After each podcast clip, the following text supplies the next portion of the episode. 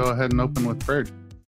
Heavenly Father, we thank you for this great day, and we thank you for this virtual way of gathering together to be about the study of your word. And now, Lord, we ask that you bless this time, that the words of our mouth and the meditation of our hearts be pleasing to you. In Jesus' name, amen. Amen. Amen. All right. So, this is an interesting little verse. I will put my law within them and I will write it on their hearts. Any thoughts on that? Right out of the gate. We have a natural in, inclination to the law. Yeah. For for the law, yes, I should say. For the law, yeah. It's it's is it speaking about everybody or just Christians? Allergies. Yeah, sure. I've been having some too. Um, it, it's as everybody. I will put my law. Here's a cool thing I can do. Watch this. I can annotate, and I can do uh, a box. Where's the box? I want to do my box. Anyway, I can annotate. Um, it's not a stamp or oh, there it is. I can. I will put my law within them and on on their hearts. And putting it on their hearts is that just the people of God from days of old, or is that everybody? Everybody. I think it's everybody, right? That's the where we say that you know everybody has some sense of the the truth. Everybody has some sense that you shouldn't murder and you shouldn't steal and you shouldn't commit adultery and all that kind of stuff. Hey, pops. Do I hear pops? Hey. Hey, what happened? How are you? You're, you were able to join yeah, us. That's me. Um, I finally got it figured out. well, that's good. Save it for next week. Old man thing, you know. we are going to. to Oh, and you have and you- Darren, your video. There you go. Sorry, my wife. I do that too. It's okay. She was told to cover this. I don't. so. It's a conspiracy thing, but I do it too. You'd rather see her than me. Trust me. So what we've been talking about for a while, and uh, like last week, um, I actually forgot what we list, talked about two weeks ago, and I had to go back into it. But um, we were talking about love begun and never finished, and Pastor Wolfmueller has some interesting things to say. Um, if love is begun and never finished, what does that limitation of our life of love do? Sorry, okay, you got. I got kind of lost there. If, if can you repeat no, that? No, that's okay.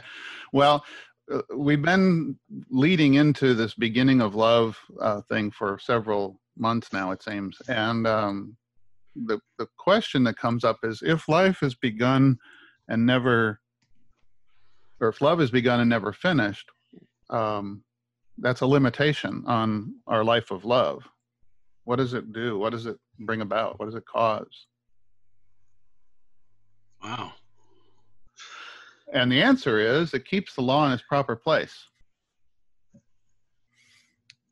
Can you see how, like that first verse that we had there? You know, I, I'll put my law within them and I'll write it on their hearts. And then the limitation of our love, our inability to love perfectly and completely, keeps the law in its proper place. Huh. Have to digest that for Yeah, yeah. Um, it, it keeps the law from encroaching into the works of the gospel and the forgiveness of our sins. That's an interesting thought, isn't that? These Mhm. limitations. Wouldn't you think that love would belong in the gospel? You know, love does. But does the law belong mixed in there with the gospel? We try not to do that. Yeah, we try and keep them distinct, right? right. But a lot of people will will say, "Hey, I'm I'm I'm fulfilling the law of love, and that's the gospel." Or that's just kind of a curious thought. We'll listen to a little bit from Pastor Wolfmueller. Now here we get to the important. Well, this has all been somewhat important, but uh, to the to, to where the rubber starts to hit the road, and that is that the command to love shows us our sin. We're tempted to think that love is a nice word, You know, kind of Valentine's Day word. Love is it's surrounded by hearts and and flowers. Love it's a it's a word that has this great serenity to it. But love really, if love is a summary of the law, then love is really going to get after us because the command to love is then going to show us our sin. I can't go to bed tonight and have a couple things checked off the list. Host cross defense, check. Make the YouTube video about the binding of the devil, check. Take out the trash. I even did that this morning, check. Love your neighbors yourself. Love the Lord your God with all your heart, soul, mind, and strength. You see, love demands everything we've got so that love, this high standard of love, is always going to be showing us our sin. We're never done loving, uh, we we uh, we we are failures in this way, so that the law is going to always show us our need for Christ. What do you think about that, guys? Interesting. I never, I, me personally, never thought of love taking that role. You know, in the uses of the law, or you know, uh, the conviction of the law. Not me personally. Yeah. I mean, I guess I, you know, you've lived it, you know, in a, in a, uh, not knowingly, but um, I've never addressed it that way. What is our temptation when it comes to the law of love, or love as a commandment?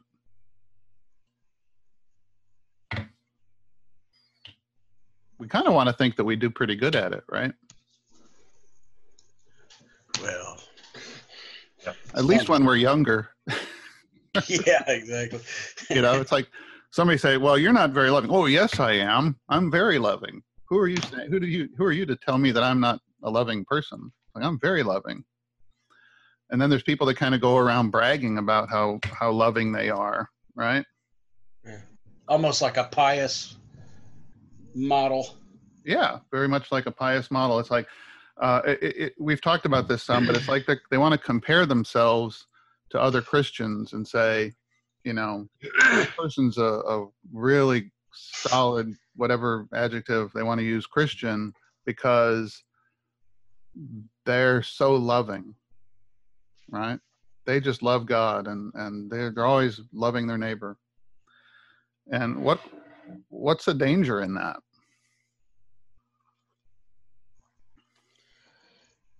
Well, you may uh, fall into like a, I mean, the obvious one is the um, a works kind of driven um, purpose, if you will.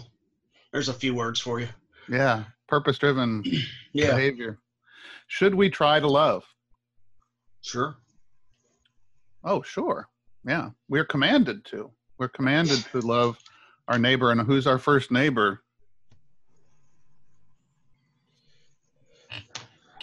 I think we don't always think about this, but we talked about this a little bit in class. Our first neighbor is your family, right? Your wife, your kids, your parents. Uh, Those are your First. first. tap on this thing to talk to him back. Hey, Gramps, you're back on, sort of. Can you hear us? It still says connecting audio. Let's hope he gets connected.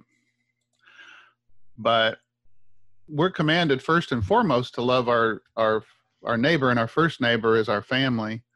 Before it's um, the people that live next door, the people that live around the world, and this can actually tie into what's going on in the world right now, right? We're commanded to love our neighbor right. and it's going to be so tempting for people to isolate and so much that they forget that they have a neighbor and isolating is a loving thing for your neighbor wouldn't you think it's like i'm not going to spread anything around that's a loving act Right. that's a fulfilling uh, uh, in you know way of the command to love your neighbor as yourself you wouldn't want somebody getting you sick so don't go get somebody else sick Right. So that's something to keep in mind. But in the process, do we do any of this stuff perfectly? Pastor Wolfmueller kind of shared with us, no, we don't. You know, we don't love perfectly. It's only begun and never finished. So um, the question came up in the book: Do we ever outgrow repentance? Well, how does repentance play into all of this? We have to fail to uh, first. Well, for yeah, we're we're failing daily to love God with all our heart, soul, mind, and strength, and love our neighbor as ourselves. So, do we ever outgrow repentance? No. No. Are there people that maybe think that they do?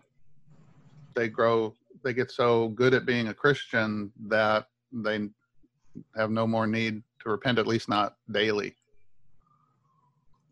Well, we've heard all those that say, "Oh, I haven't, I haven't sinned today, or I haven't sinned for three weeks, or whatever." That's Yeah. kind of a uh, bold and foolish proclamation. Yeah, because really, by saying that, they're sinning. Yeah. So, That's true. not as lo- uh, we we never outgrow the need for repentance as long as we live in this fallen world because we remain sinners and i, I think the thinking is that some people as they're taught or somewhere maybe they think they're reading this in the scriptures that that um, we're to obtain like we talked about last time um, this christian perfectionism that we can obtain a state where we're more and more and more Christ-like, and therefore we don't sin as much as other people. Right. But that's not true, right? It's like I'm not going to go around saying, "Oh yeah, here, let me point out to you all the ways you sin because you think you're so perfect." But um, we have to be careful to not fall into that trap ourselves. We have to keep in mind that we're sinners. But some Christians don't even want to address that. They don't even want to talk about. Don't talk to me about that sin stuff. Who's famous for that, right? Oh yeah. we know who and we try not to bring his name up too much but um, it's it's like yeah you know you need to talk about this and you need to talk about it for a reason do does this mean hmm. how about we forget the do does this Yeah. mean uh, what does this mean how about we do it that way what does this mean for our christian life if we never outgrow repentance Or like one one of daily repentance. Daily repentance right Mhm. so where did luther get that crazy idea right we should daily you know repent daily confess our sins daily drown the old adam you know um, he got it from scripture of course that means That's why you always have to say the Lord's Prayer. It always covers you, Chris. yeah Your daily prayer. It's yeah forgive us our trespasses yes. It's always a safety catch. hmm Well, that's an interesting point in and of itself, where you know, it's like when you don't know what else to do, pray the Lord's Prayer. Right. You know, uh, It covers all the bases. Yeah. It does. it does. so when Jesus said repent, he willed the entire life of believers to be one of repentance. That's from the first of the 95 Theses. But you can see where the, the passage in Matthew 4:17 is where Jesus says, "Repent, for the kingdom of heaven is at hand." Right, we're near. Um, why was that the first real sermon that Jesus preached? you know, I mean, see if I can do this fancy thing. See if I can um, call up uh, another screen here.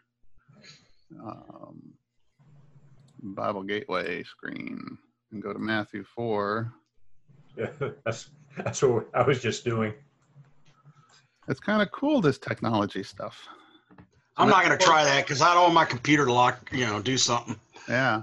So Matthew guys 4, can- 17. I'll do it, Darren. That's okay. Where you go? Where you going? Oh, you're going to the Matthew scripture. yeah. Can you see it? Yeah, I, I can see it. From that time, Jesus began to preach, saying, Repent. It's like that. From that time, he began to preach. So his first real sermon was, Repent, for the kingdom of heaven is at hand. Um, and that was right after his baptism. What was that after? Let's find out. Let's do context. Um, go all the way to 20 and see.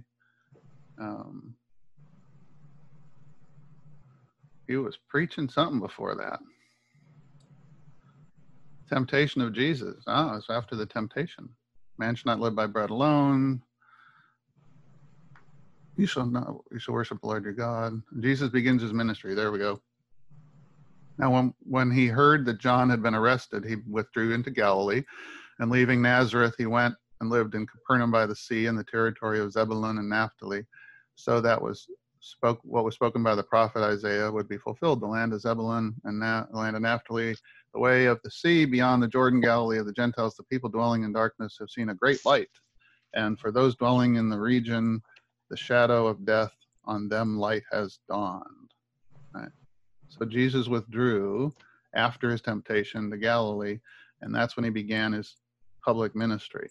And the very first thing he did, before even calling his disciples, was to say, Repent, for the kingdom of heaven is at hand. you think the, the Jews understood repentance?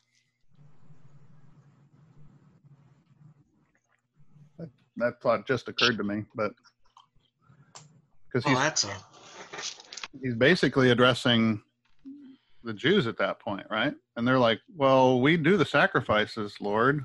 Why are you telling us we need to repent?"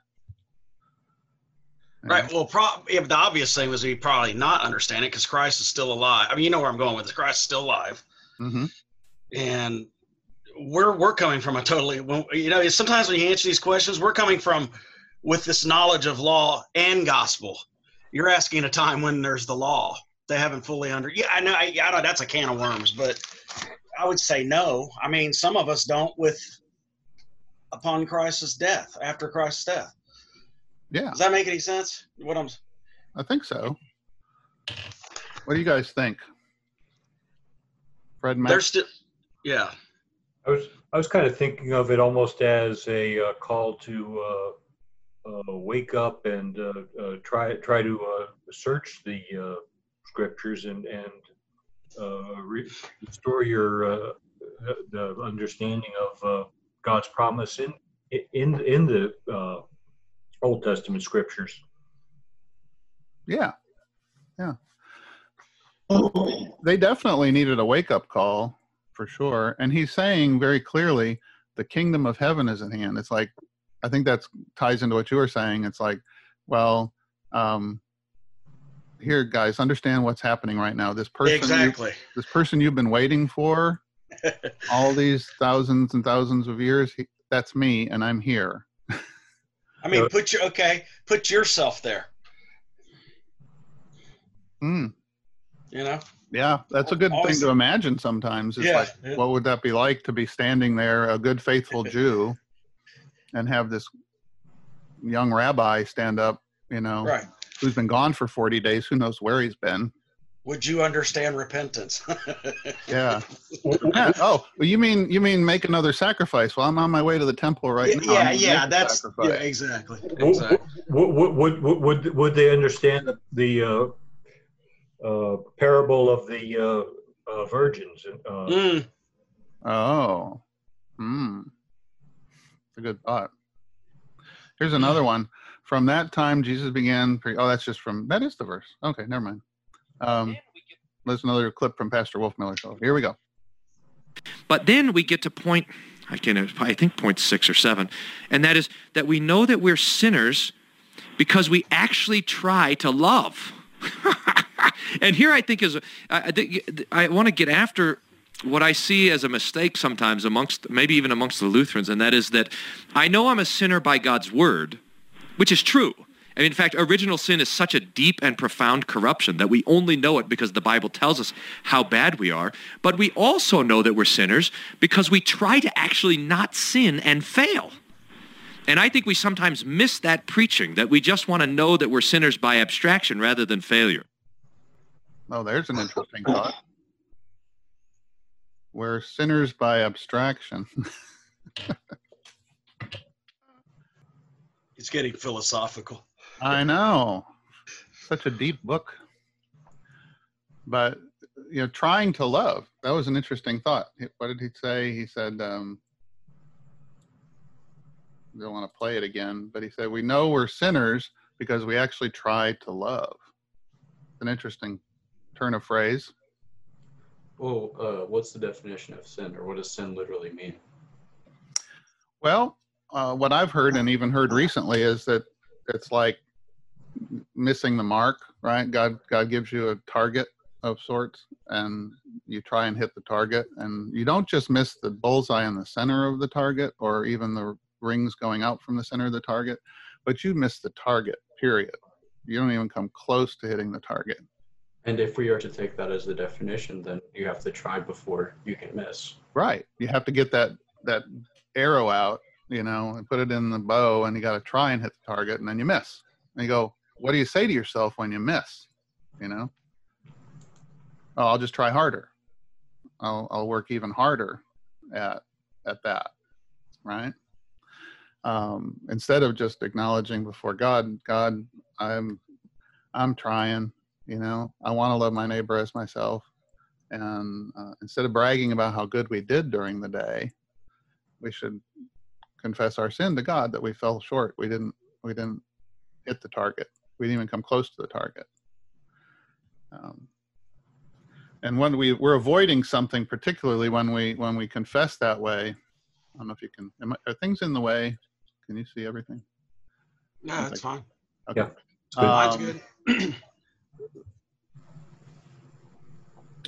it's just this idea that some people some christians just don't take a position of daily confession daily contrition um, like going to bed saying lord you know i i fell short of the mark again today you know tomorrow i'm gonna um, wake up and i'm gonna do what i can okay gary stewart's trying to join let's see if gary can join This- Oh, there he is. All right. Figure it out. Sure. i bet gary went to the wrong invite It's like connecting to audio. Yeah. All right, Mr. Stewart. You have to unmute yourself. I don't have control over that. I have trouble figuring it out too. I wish I did have control over that. Oh, there. I unmuted you, Gary. Can you hear us? He was working on getting his audio worked out yesterday. So, what was I saying? Um, I mean, we get to the end of the day and we're, we shouldn't be bragging before God, right? God, look at how awesome a day I, I had. Look how much awesomeness I did in loving people. We should be honest with him and say, you know, um, I fell short again today, Lord. And then throw, you know, just trust in his grace and his mercy and his forgiveness. I don't know. Yeah. So what is repentance? Repentance is daily picking up our cross and following Jesus. Have, have you ever heard anybody describe that idea, these verses, what it means to take up your cross?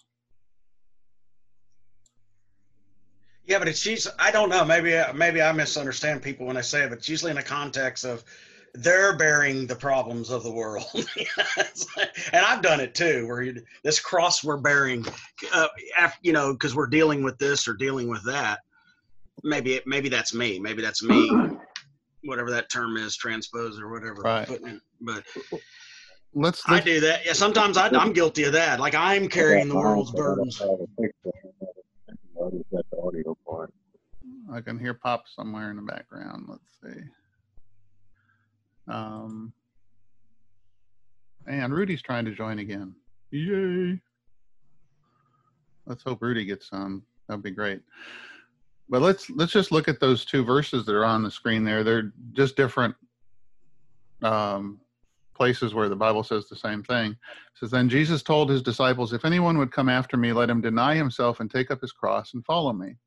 So most people say, well, that this is what it means to be a follower of Jesus, right?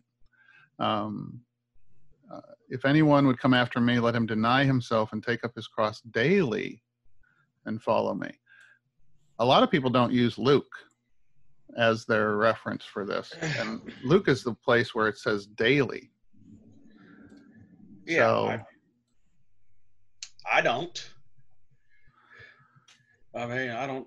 But is the cross? How, how do we connect the cross to repentance. It says at the top there, repentance is the daily picking up the cross. How do we connect cro- repentance to the cross? Hey, Rudy, can you hear us again? See us again? Yes, I'm back on. All right. You have picture again now. That's good. Yeah. Awesome. And Gary was on for a minute, but he dropped off. No, he didn't. He's still there. Um, what did Jesus go to the cross to do?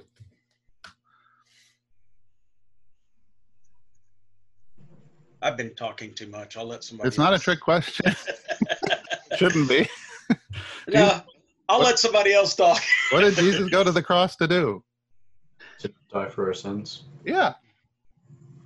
To suffer the, the punishment that we deserve, to pay the price that we could never pay, all that kind of stuff. So when we're told to pick up the cross, or pick up our own cross, I guess, uh, we're called to deny ourselves. Whoever wants to follow Jesus has to deny himself and take up his cross. I can't. Can I? Can I pay the price for my own sins by taking up my cross? No, right? So we're called to follow Jesus, which means bearing our own burdens, in a sense, um, not in the sense that we bear them and pay for them, but that we acknowledge them, and that um, that leads us to repentance right? When you acknowledge the fact that what you did today is part of what drove Jesus to the cross, then you have something to repent about. And then following Jesus is like that whole I don't know what you guys were taught growing up, but I was taught that when you sought forgiveness from somebody or from even from God, that you would pray. I think the Lutheran confessions are say something to this effect that you know that you will uh, try and do better that tomorrow you're going to try it's not about trying to do better to be saved it's more about trying to do better because you know how displeasing it is to god that kind of thing um, i don't want to yell at my neighbor tomorrow lord give me the strength to speak kind words that kind of thing and then the next day, when you don't do that properly and don't do it completely, you repent of that again. that make any sense? Yes. When discussing the importance of baptism, ah, baptism is going to play into this. When discussing the importance of baptism, what did Luther say? He said this little phrase in the small catechism on the sacrament of holy baptism. Uh, it indicates that the old Adam in us should be daily should by daily contrition and repentance be drowned and die with all sin and evil desires, and that a new man should daily emerge and arise to live before God in righteousness and purity forever. Interesting. Hmm.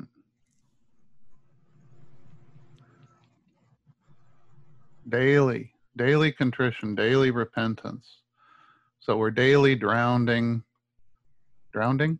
Is said a word? We're, da- we're daily drowning and killing, in a sense, by our by our contrition and repentance, the old Adam. Uh, we're acknowledging that he's still there. The old Adam hangs. So that's our simul justus et peccator that we have, where we're simultaneously saints, but we're also simultaneously sinners. And the old Adam every day wants to win the battle, right? So daily, we need to acknowledge the difference um, between what we um, what we think we've accomplished and what we've actually failed to do. Um, but here's the interesting part of that: so that a new man should daily emerge and arise to live before God in righteousness and purity. Well, if I was so miserable yesterday, how can a new man daily arise out of that. How is that Ah. possible? The great counselor, Holy Spirit. Yeah. Well, if you are forgiven, does all that old stuff still I mean, it's still happened, but is it still relevant at that moment, if that's the right word? Yeah. When you've been absolved of your sin, your sins are forgiven. What does it mean to have your sins forgiven?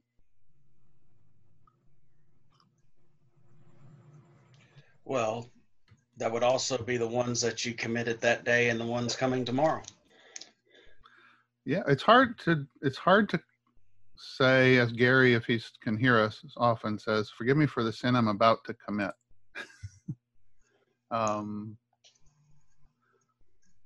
uh, there, oh, I can't remember what I was going to look up now, so never mind. um, something popped into my head, um, but um, oh, I don't know. Uh, Let me see if I can find this. Newness of life, I think, is what I was going to type in. not going to be too many places the word newness appears. Okay. Um, we are buried, therefore, by baptism into death, in order that just as Christ was raised from the dead by the glory of the Father, we too might walk in newness of life. So that's that's what God wants us to do, but we have to be daily drowning the old Adam, and then by confession and repentance and contrition. And what is um, Pastor Wolfmueller said this, and and and it's it's a true thing. It's a biblical thing, and it's a Lutheran thing. Contrition, uh, repentance consists of two parts. What are those two parts? What are the two parts of repentance? Ooh, you caught me. Let's let's get this one in our heads because it's it's important to share with other people too. The first part of repentance is contrition or sorrow over sin. The second part of Sorry. sorry? Confession. confession. Exactly. Confession contrition sorrow over sin a broken and contrite heart the lord will not despise right? The second part of repentance is what?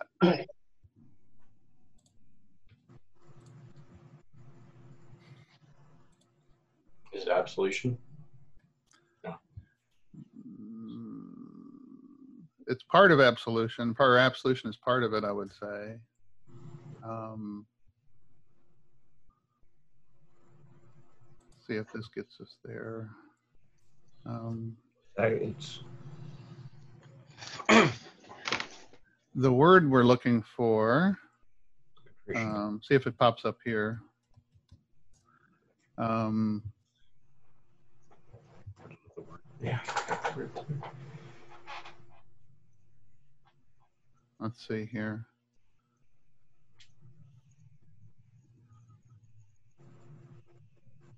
It is in contrition the remission of sins occurs. Uh, and if occurs on account of contrition, what need is there of absolution?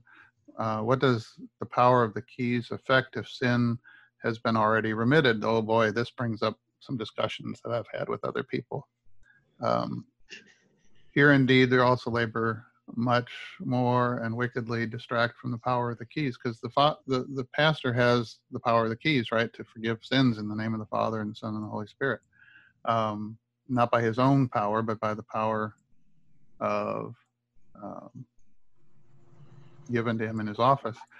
Here i think this might be it that on the account of of contrition and not by faith in christ oh this is the adversaries. You got to be careful when it's talking about the um,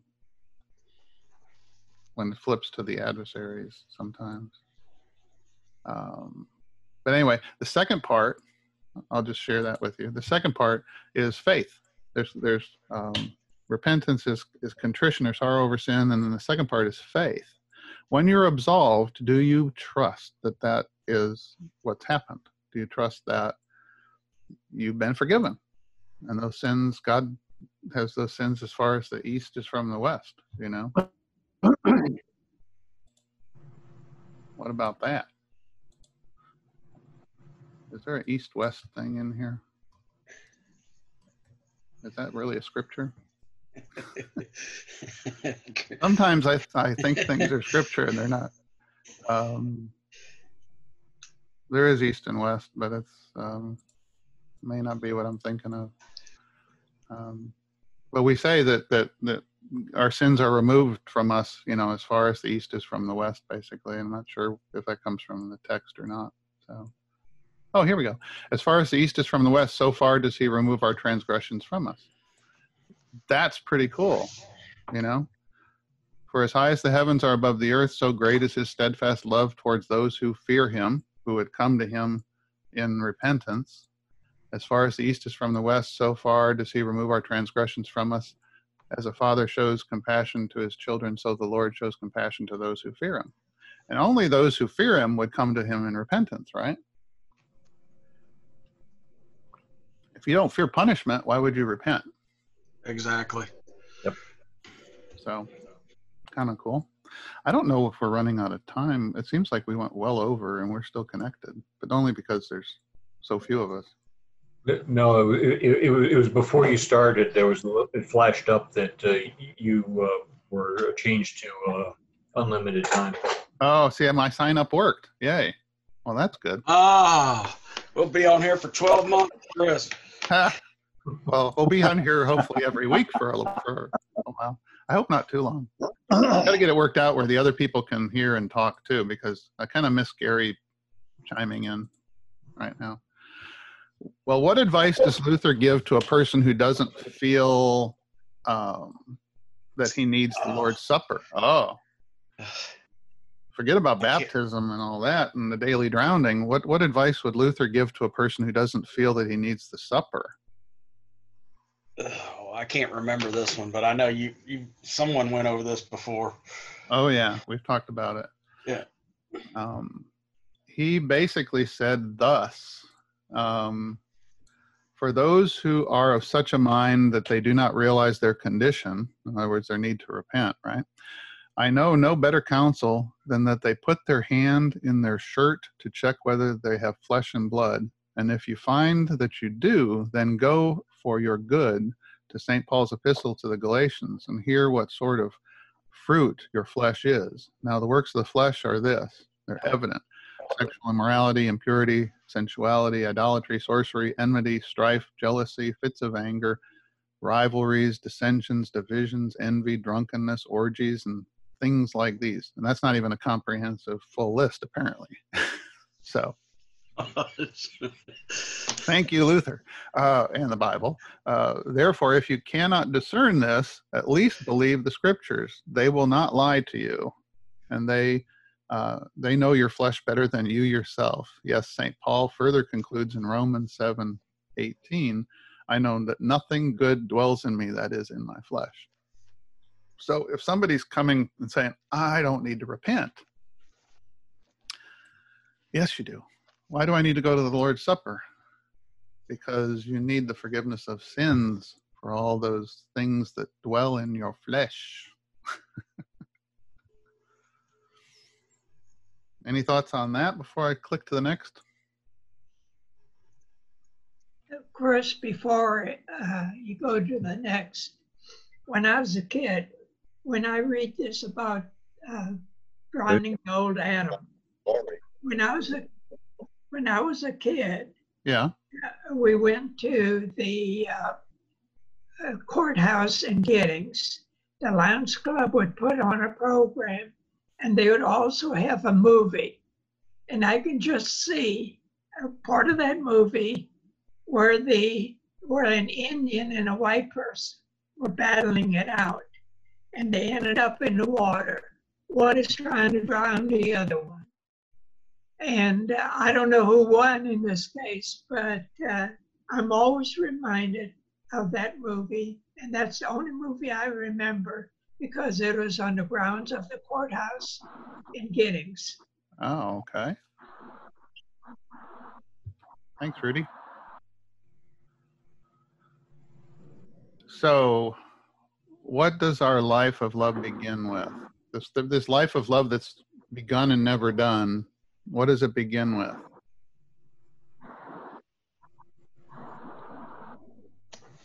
Huh. Maybe repentance. We can love maybe a little bit better today if we repent of what we didn't do well yesterday. It's like, Lord, you, you command that we love our neighbor as ourselves.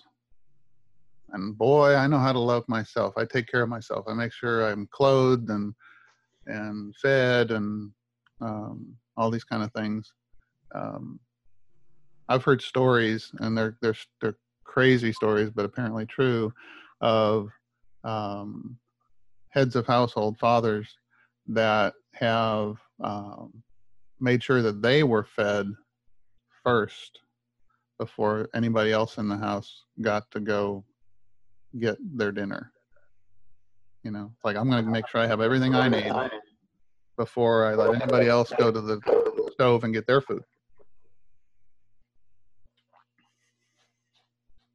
In my Not to family, in my family, the father always got food first and the mother last. And we went by age. Well, you had a bigger Wow. family though, right? Now, the- Well, we're nine kids Yeah. Why did dad go first, Rudy? because uh, mother would always tell him to, uh, Yeah, he was obeying mom. None of us do that, do we? But dad was the one that was the breadwinner. He was the one that was working the hardest. So it made sense that he would um, go first. And there's nothing wrong with dad going first, right? kind of like a respect thing, patriarchal, archical, like a Yeah. patriarchal respect. I'm not Mhm. trying to say that that um, dad going first is wrong. I'm probably just trying to point out that if dad goes first and dad takes what too much food Yeah. and the pot It's- starts getting empty and there's nine kids in line waiting for Yeah. food, It's kind of like eating after my brother. He's scooping everything out, asking if you want any more while he's putting it on his plate. yeah. Yeah. What's what's loving to your neighbor, to your family, to to empty the pot and say, well, you know, y'all are out of luck, Right. or to take yours if you're if you're going first, and then make sure there's plenty for others. I Or- think this was a matter of respect. Yeah, it's a matter of Respect. respect, but that respect should be used in such a way that it also is loving back to neighbor, perhaps. So, making sure that that everybody gets enough, you know. Um, being so bound up to repentance, what are our good works called? This is interesting.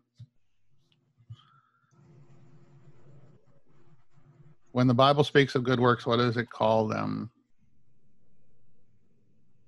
Sometimes they're filthy rags. That's true. All our works are as filthy rags.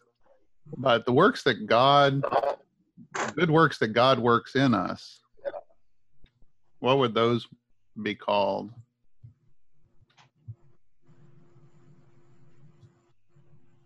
I don't know if this is it, but acts of kindness, acts of love.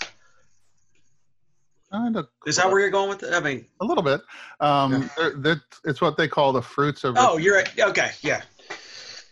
So, you know, the good works that God wants us to do are what are the fruits of repentance in the Bible? Is do I have a passage here? It just I have Matthew three eight that says bear fruit Yeah. in keeping with repentance. That fruit is is a couple things. One of the things when the Bible talks about fruit is it's um, sometimes like the the fruit of faith and things like that. It's referring to what you say um, do you confess Jesus as the Christ? Do you speak what Scripture speaks, you know, purely? Um, that's a fruit, what comes out of our mouth. But it can also be um, love, peace, patience, kindness, those kind of things. Um, repentance is that is our sorrow over our sin, and faith in the Lord's promise of forgiveness is the tree from which good works flower on and which its fruits are found. Isn't that interesting? So those who are repentant and you have faith. So you have contrition, you have sorrow over sin, which is the contrition part, and you have faith in the Lord's promise of forgiveness. That's the faith part, the two components. That's the tree from which good works blossom and, and flow. You can you can best do you can best do good works. Is that that's weird? Um, by being repentant. But then I'm only focusing on what I did wrong right? Um, fruit. Let's see. What's that fruit stuff? Fruit. Fruits of the spirit. Same kind of concept.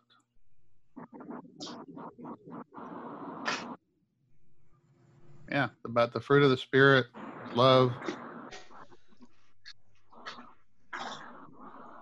peace, patience, kindness, goodness, faithfulness, gentleness, self control. Against these things, there is no law, right?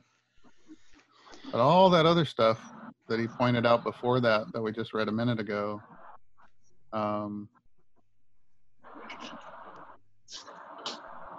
things that cause envy and strife, the works of the flesh. The works of the flesh are all these other nasty things.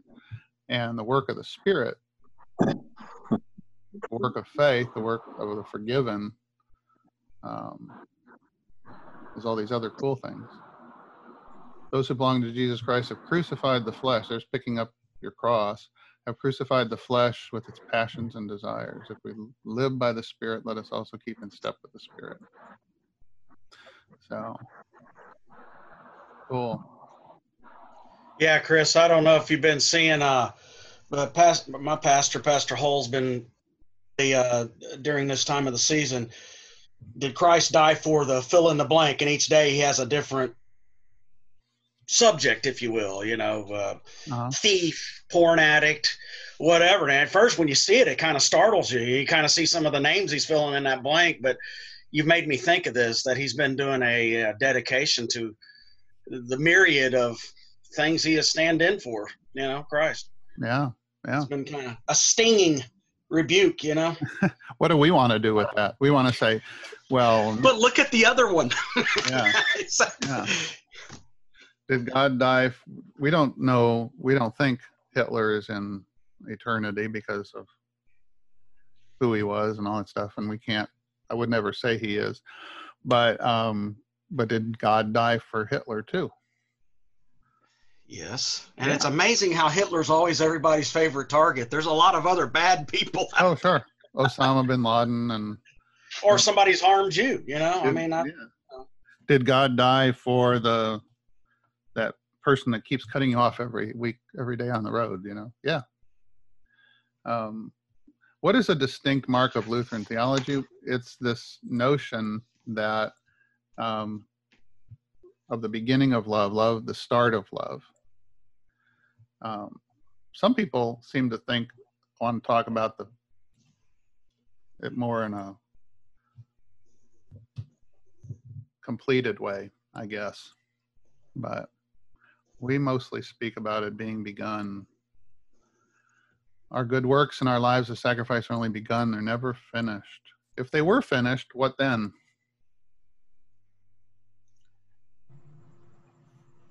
If our works of service were finished, if we could love perfectly, then what? Then we'll be in heaven. Yeah, exactly. And we'd have no need for a savior. Say again? Was that, that was I think I may have been Gary trying to.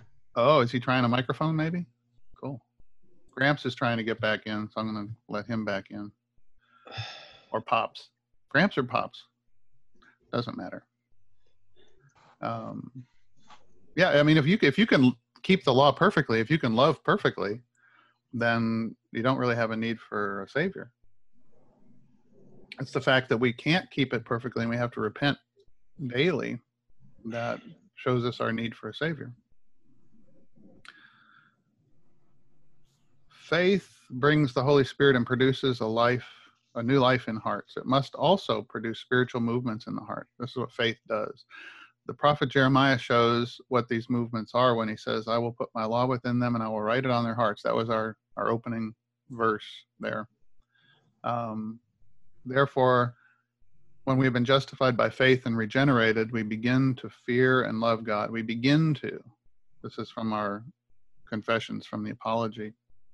Um, we begin to fear and love God, to pray to Him, to expect aid from Him, to give thanks and praise to Him, and to obey Him in times of suffering. We also begin to love our neighbor because our hearts have spiritual and holy movements.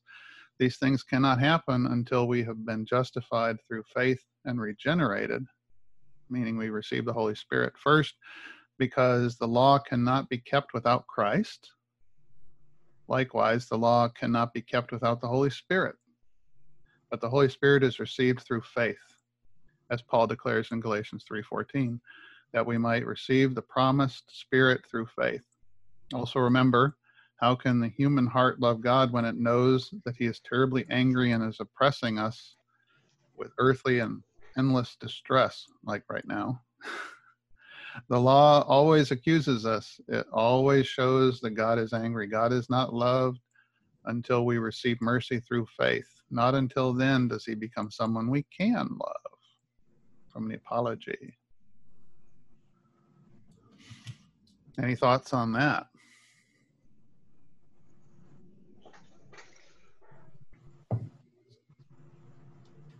God is angry, guys.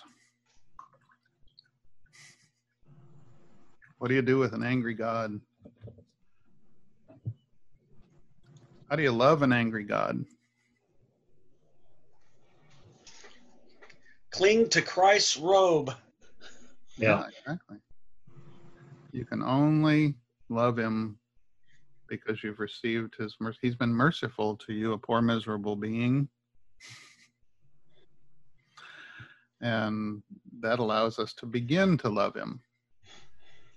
And I guess there's Christians out there that think that they're doing it much better than other people which is kind of curious. If only be faith.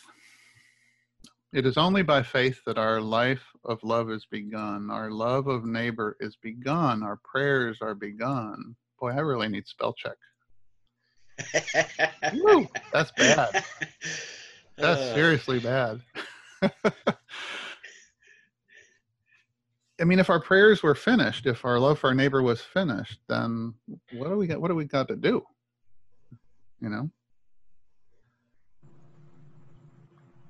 Do we have anything to pray about right now? Plenty. Oh yeah. You know, how many of us are are spending a lot of our free time, a lot of our locked in time doing that? Trying to, but because I'm not doing it perfectly, I need to repent of that. Just ties in. With works begun but never done, what what are we free to do? Oh, that's a tricky question. With our works begun but never done, what are we free to do? With works begun but never done. Chris, what? It's too early for that question. I'm sorry. this is one of those lifelong riddles here. Well, the thing about it is, I well, it's I'm, oh, I'm, I'm I'm always, just messing with you. my my my my life of love is only begun. So what am I free to do? It's almost like, well, you're free to talk about works without the worry of legalism or pride, because if you can, if you can say you've done it, then you're going to go off into the side of things that that's you know you're going to be too proud of yourself. So it's almost as if God gives us this incompleteness about it so that we don't go into the pride side if we think about it rightly. You know, I can love my wife better today. I can love my son better today. I can love my neighbor better today. Um, and then when I don't, I can go to the Lord in repentance and trust in the promise that I'm forgiven, right?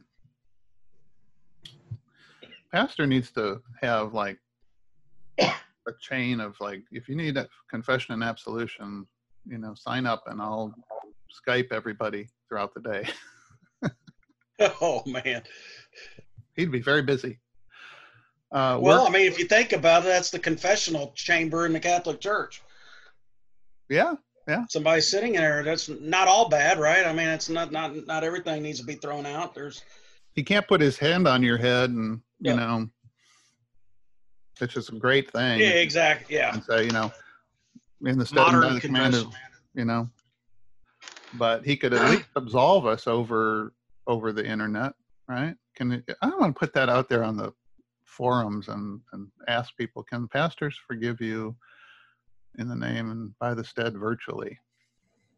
That'd be a good question. Well, that, but uh, they did in in in uh, last Sunday's uh, service. Well, there you go. I mean, I think so. I think it's a matter. It's it's more a matter of hearing the words, and you know, I don't think you have to necessarily be in the presence of the words. But it has to be. It seems to me, and I'm not sure about this. It has to be not watching a replay of some sermon where somebody did that. I think it has to be more.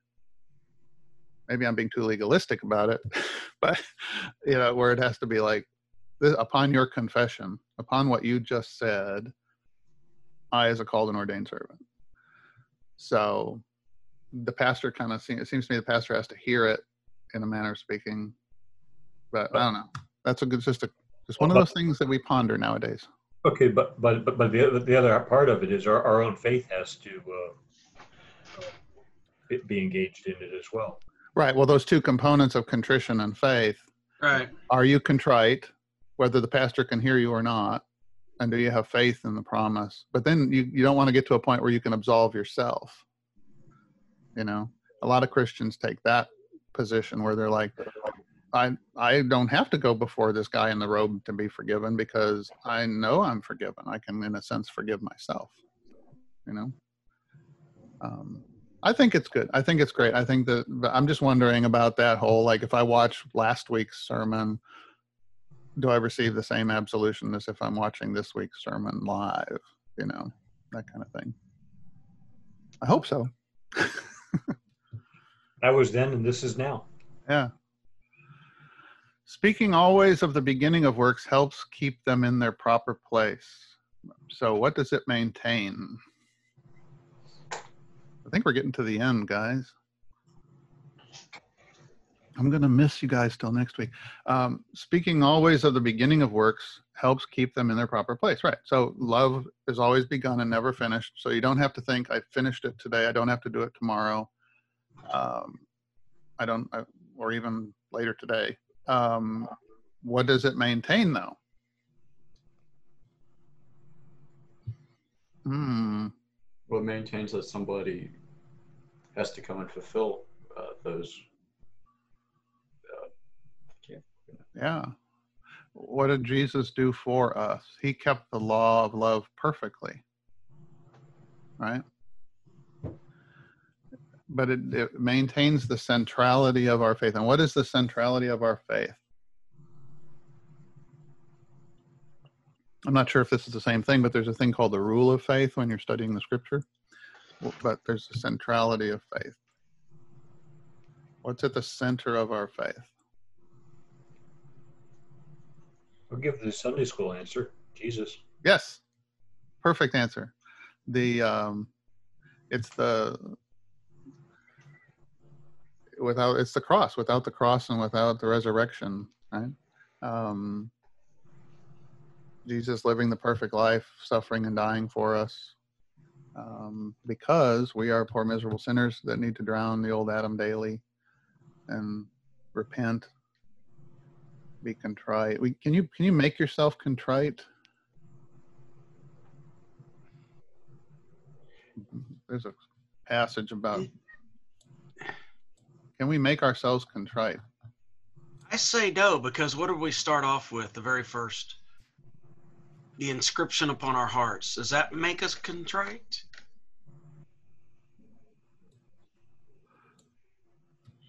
The sacrifices of God are a broken spirit, a broken and contrite heart, O Lord, you will not despise. Hmm.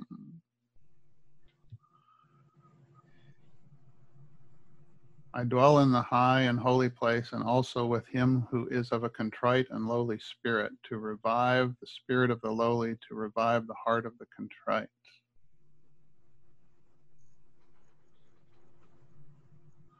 All these things my hand has made, and so all these things came to be, declares the Lord. But this is the one to whom I will look, he who is humble and contrite in spirit and trembles at my word. How does that tie in?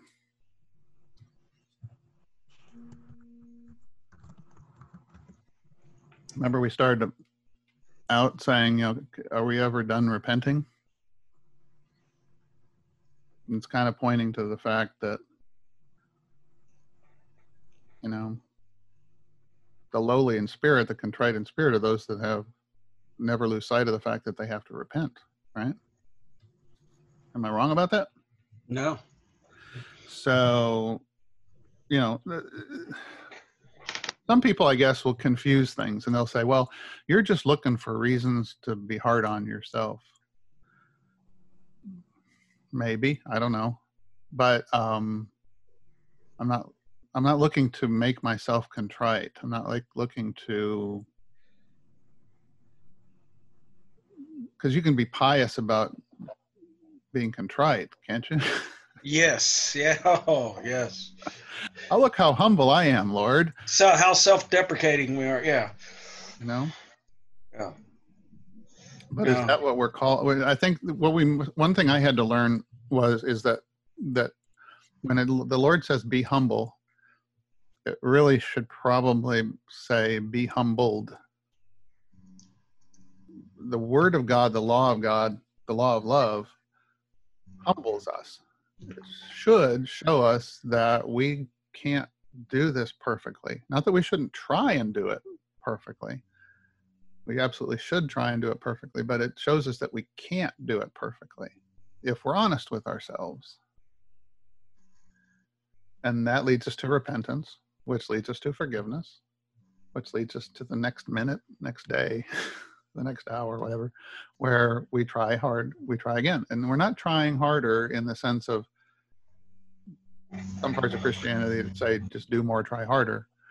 We're just saying we we have the law written on our hearts. We know that we're supposed to love God and love our neighbor. We know that we're supposed to be um, patient and kind and self-controlled and all these things.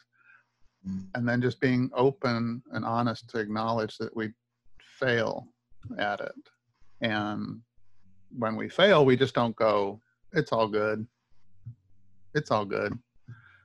Instead, we go before our God and we say, Lord, I have sinned against you in thought, word, and deed, and things I've done, and things I've failed to do, and things I've said, and things I've failed to say, and things I've thought, and things I've failed to think. I justly deserve your punishment, your temporal and eternal punishment. Oh my gosh, how dare we confess that? Right? I des- we deserve your temporal and eternal punishment. That's what we deserve in our flesh. But for Christ's sake, have mercy on me and forgive me all my sins and cleanse me from all unrighteousness, so that I can walk in newness of life. As imperfectly as I'm going to do that. Well, I like the idea, Chris. Um, you know, we always go back to keeping it simple. You know, that saying, the kiss statement, but not, not. It's just how. Uh, you know, if we just focus on that, we don't slide into what's so popular today, this kind of Christian psychology where we turn it into something else and acts of improvement, inspiration. You know, we put it in a blender and kind of push puree and you know, you kept it very just focused. You know, like the two parts early on with uh, you were talking about uh, uh, contrition and and uh, the the fruits of faith, and I, I think that I needed to hear that today for sure. That I'm going back a little bit early on. I don't know if y'all remember that, but uh, but I see so much today where it, it's not. I, just to kind of uh, warning signs of where a lot of us can kind of get into some of these where I, I see a lot of just people just taking psychology and mixing it with scripture and mixing it up, you know, like a paint bucket. And I think we've got to watch that, Yeah. you know. I've got a great article in my files called The Intrusion of Psychology into the Church. Yeah.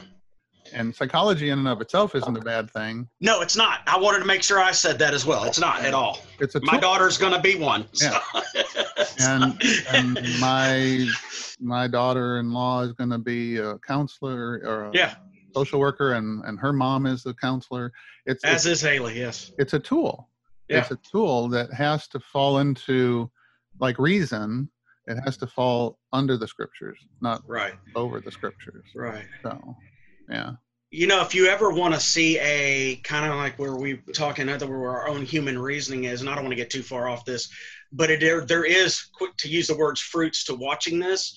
At first, I was just like, I, it was just curiosity. But if you ever have a chance and be guarded with it, you can see where human reasoning, where you're replacing your God and yourself in His stead, is Scientology. oh okay and I did not know this, and I don't want to get too far into it. And just seeing, you know, you know, people go, "This is insane. This is ridiculous." It's what pop culture's doing, their own reasoning, right? And the reason I say that is, you brought up, we brought up psychology, is they see that as they're at war with psychologists. You know, that's that's their biggest heresy of psychology. So I don't get too far off that, but human reasoning creates you as your own god in Scientology. oh yeah So, you know, some people would laugh at that, but I see that going on in some Christian churches. Human reasoning sneaks in to take primacy, you know, and uh, it happens. It, it happens in Christian churches. It does it does totally yeah, and Uh, that's, just a danger that we have to be careful of. scholasticism during Yeah. Luther's time, right? Mhm. Scholasticism and all that. Yeah, yeah yeah we have to be careful you have to be careful. what is what takes magisterial position over Right. yeah any other thoughts guys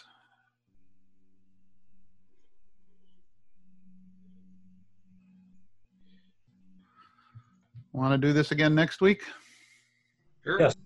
yeah. Figure out how to get more guys on the on the line. That would be great. So some of it's just technology. Some of us uh, might need a webcam which is easy enough to get. I've got a couple of old ones. Um, if we have trouble with being able to get online and hear and talk it might be a setting on the computer or it might be um, just having to get a, a head one of the you know an earbud with a microphone and plug it into the the jack and seeing if that works better. Um, some people have to do that. I brought a a headset today just in case what i was doing didn't work. Um, but it can be as simple as that just plugging in a headset or uh, earbuds and then it'll connect differently that way. So uh, we'll, we'll work this out. We got a whole nother week to do that and i don't have that much work so we'll get it worked out shall we close in prayer guys Yes. Heavenly Father, we thank you for gathering us together in this virtual way to be about the study of your word. Now, Lord, we ask your blessing on our on our planet, Lord, on our on our, our world, on our country, on our neighborhoods, Lord. We pray that your uh, your will be done, Lord, but we pray for a quick end to this coronavirus uh, outbreak and, and spread. Lord, help people to be wise, to think of their neighbor, to do what's loving for their neighbor, to to not live in panic and fear, for we're not supposed to have a, a spirit of, of fear amongst us, Lord, uh, but to to just do what we know is best for our neighbor, including that starts with our family. Uh, for those who are sick, Lord, keep them particularly safe at this time. For those who have conditions that might make them more susceptible, just guard and protect them, surround them with healthy people, and keep them from uh, from anything that could be harmful to them. Uh, bring this to a, a, quick resolve, Lord, and let uh, let us all uh, learn from this, whatever you would have us learn from it, and grow in love for neighbor. And remember, Lord, that daily we need to repent and daily trust in the forgiveness of sins that you won for us on the cross. Guard and protect us, Lord. And we ask this in Jesus' name. Amen. Amen. Oh, hi. Now that the class is over, I'll remind you to like and follow and subscribe and share because we'll be posting the most current Has American Christianity Failed Bible study every week during this lockdown, shut in, waiting all this out time. And then we'll get back to also posting the classes from the beginning. So tune in every week and we'll talk with you then. God's blessings on your day.